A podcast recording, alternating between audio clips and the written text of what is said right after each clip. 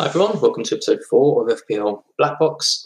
Coming to you after another international break. Seems like we've had just endless ones this year. It's been such a stop and start season uh, for me, and it's difficult when you're not doing as well as you'd like to be to keep having these breaks in. Do You want to just get back on back on with it and you know get some more green arrows.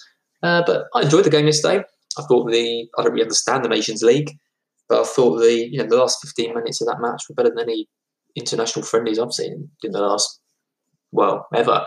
So yeah, I was I was quite quite happy with it. It was quite exciting, especially with the whole you know we were it could have got relegated or promoted, um, you know, in, just in 15 minutes. So yeah, it was it was good. Um, so a few things to talk about today. Um, I'm going to talk about my week last week. Finally ended a run of five green, five red arrows. Finally got a green arrow uh, up to 180,000. I did it with just the template players, like coming through for me. Really, Robertson got twelve points, Alonso got eight, Salah scored, uh, Aguero scored. And actually, all the players I've kind of got around the side, like Richarlison, Brooks, Success, on Arnautovic, didn't really do much. So yeah, it's a funny one. You kind of try and play the, you want to kind of play the game differently. And I sort of filled my team up with a couple of, of players who I hoped would do well, but you know, they, have, they didn't really deliver. But, you know, they're cheap. I mean, Success is only 4.5, Brooks only 5.1. Uh, you know, they're not my, my big hitters. So, um, you know, they need to keep they need to keep delivering really. And actually, a big hitter that I want to talk about today is uh, is Salah because I feel like Salah just he's being quite consistent. I mean, he's you know his last points have been 8, 2, 15, 8, three two eight two two eight nine eight there is scores for this season. I mean, they're all right, aren't they? I mean, the fifteen is good. I mean, without that fifteen at home to Cardiff, you know, you're looking at a ceiling of nine in one game. Um, I think that was the only only game he actually returned away from home as well, which was against Crystal Palace. And the fixtures aren't that great. I mean, they've got Watford away next, then they've got Everton at home. That's a tough game to call. Uh, and then two away games, Burnley away, Bournemouth away, and then United at home. So I'm looking at Salah and thinking, wow, for 13 million, can I make better use of my money? And you know, last before the international break, the last one of these I did, I was talking about how I needed to get Sterling in. Um, I mean, and now you look at it and you think, well, Sterling didn't score, Salah did score, and now suddenly you're thinking, oh, do I really want to make that move? When really two weeks ago I was all for it. So I am considering taking Salah out still.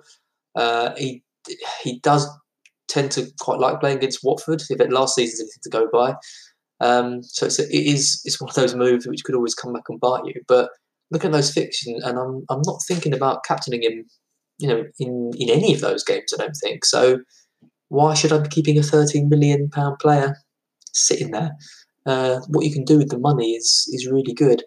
Um, so yeah, I'm thinking about a switch from Salah to, to Sterling.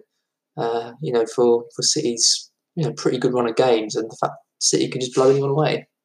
It's just one of those decisions, isn't it? Which you always feel like could kind of define a season. You know, you sell Salah and then he goes to Watford and scores a hat trick, and you know you've kind of you've I've blown it all over again. But you know now might be the the time to be bold. Um, and actually, looking at Liverpool's you know recent results and the way they're playing, I'm kind of thinking maybe the um, the double up on the defence is the better way to go. Uh, you know, and leave the kind of attacking spots for City, who are just looking incredible.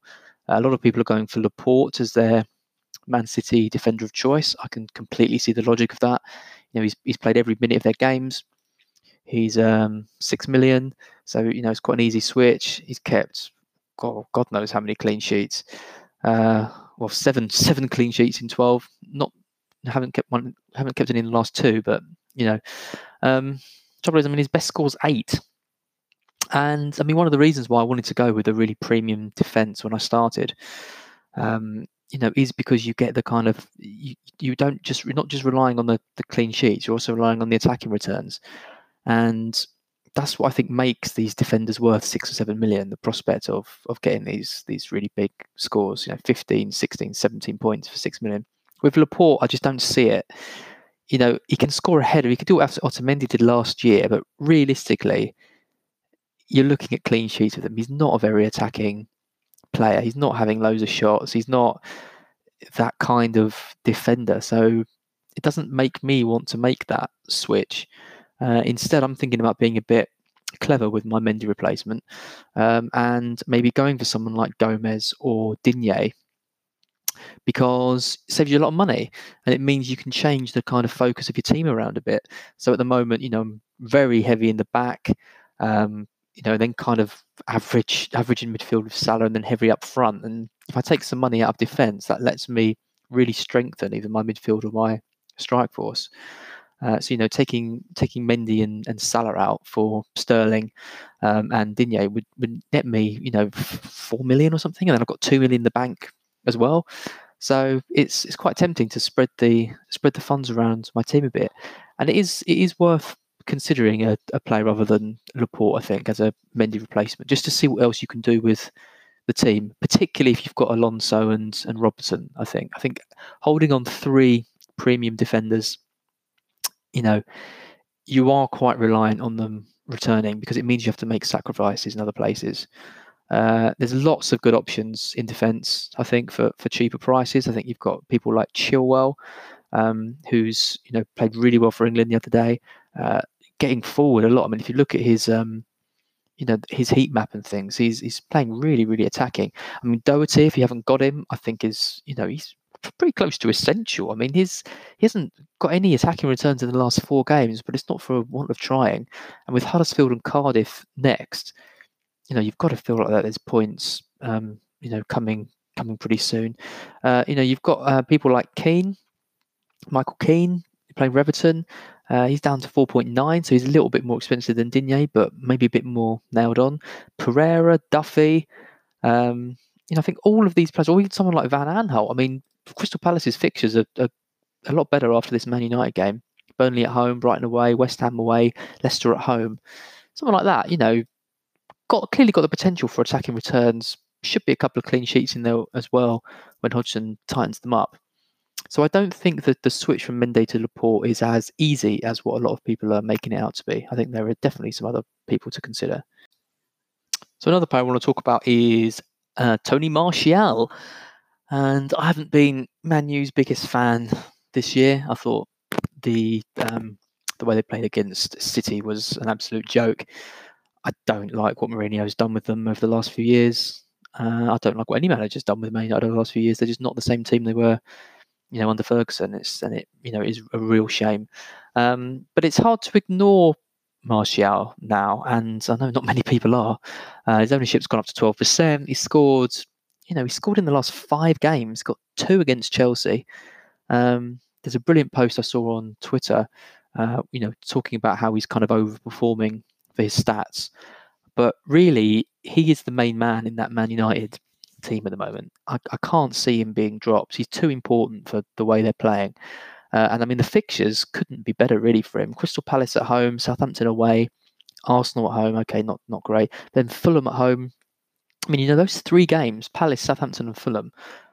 I'd be very surprised if he didn't deliver in those three games. Um, so I'm I'm strongly considering uh, getting him in um, actually, uh, as part of a as part of a hit. Uh, you know, for seven point six million, it's quite rare to have a Man United player in form for that kind of price. Uh, and yeah, I can't really see there being much risk with him, if I'm being completely honest.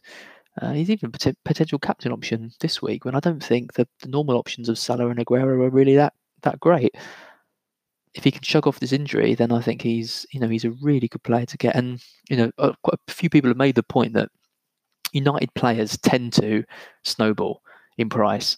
So this is the time when you want to be trying to build up a bit of team value just before Christmas. I mean, he's he, he was started at seven point five. He went down to seven point two. He's now back up to seven point six. So he's gone up in price since his original start. Um, you know, and if I think if he gets another goal against Palace, then you know, he could be looking at double or triple rise after that. So I think this is a good time to get him in if you're gonna if you're gonna do it. I can see a potential banana skin coming up soon. Now these international breaks out the way, we enter a very exciting part of the season leading up to Christmas, where there's just game after game after game, uh, and your bench does actually become quite important. Now, I've, I've never been a massive fan of having a particularly strong bench. You know, I think Wan-Bissaka is is an amazing option for us this year, uh, as is Bennett as well, because they're so cheap and they're playing, and you know they're playing for teams who you can keep a clean sheet on their on their day. Um, and I, but then I'm looking at I've now got Brooks, who I'm actually really happy with because I think having a really strong first sub is important. And when I say really strong, I'm not talking you know six seven million.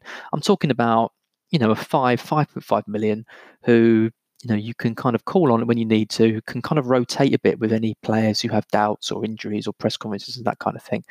Um, having having that kind of player there i think is is quite a sensible move. Uh, and then i've got Wan-Bissaka and then i've got obiang at the moment but you know he can kind of become um, someone else if i particularly if i sell salah and, and mendy. Um, so i'm looking at going into that with you know going into the, the upcoming fixtures with a pretty strong uh, team pretty, pretty strong squad really uh, and there's going to be rotation. There's going to be players that miss out. There's going to be knocks and niggles and all those kinds of things. So I think now is the time. If you've got a if you've got transfers to burn, which you know you'd be lucky if you do, but it might be worth getting rid of some of your kind of fodder bench players. I think bringing in a, a decent fifth midfielder is is a good strategy. I'm very happy with Brooks. I think you know the way Bournemouth are playing, they can score against anyone. The fixtures are absolutely dreadful, but you know, I can not play him, but then if he comes on, uh, you never know what what he might do. So I, I, personally think Brooks is, is about as good as it gets for a for a fifth midfielder, and I think more people should really be considering him, particularly because Fraser's now actually well, he's not expensive, but he's over six million in price, uh, and you know I can see a lot of people aren't going to be wanting to play him over this run. So actually, maybe downgrading him to Brooks and upgrading another midfielder to someone, you know, with better fixtures might be a good strategy.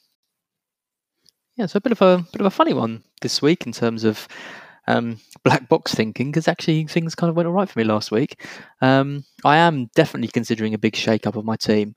Uh, I think there could be an eight or twelve point hit this week. Uh, you know, Mendy out, Obiang out, Success out, maybe Salah out. Uh, it's quite, it's quite exciting. Uh, it kind of depends on a bit of the injury news. I think if Doherty's doesn't shake off this this injury that he's got, then I think the minus twelve you know might be coming into play. Um, if he does, then he's probably just going to be minus eight. So that'd be something to talk about next week, wouldn't it? Now that's all gone. Uh, but I think that's that's about it for this week. I just wanted to give my thoughts on a few of these different players and some of the decisions people are making. Uh, hope you all have a good rest of your week and enjoy the weekend when it comes around. Thanks, everyone.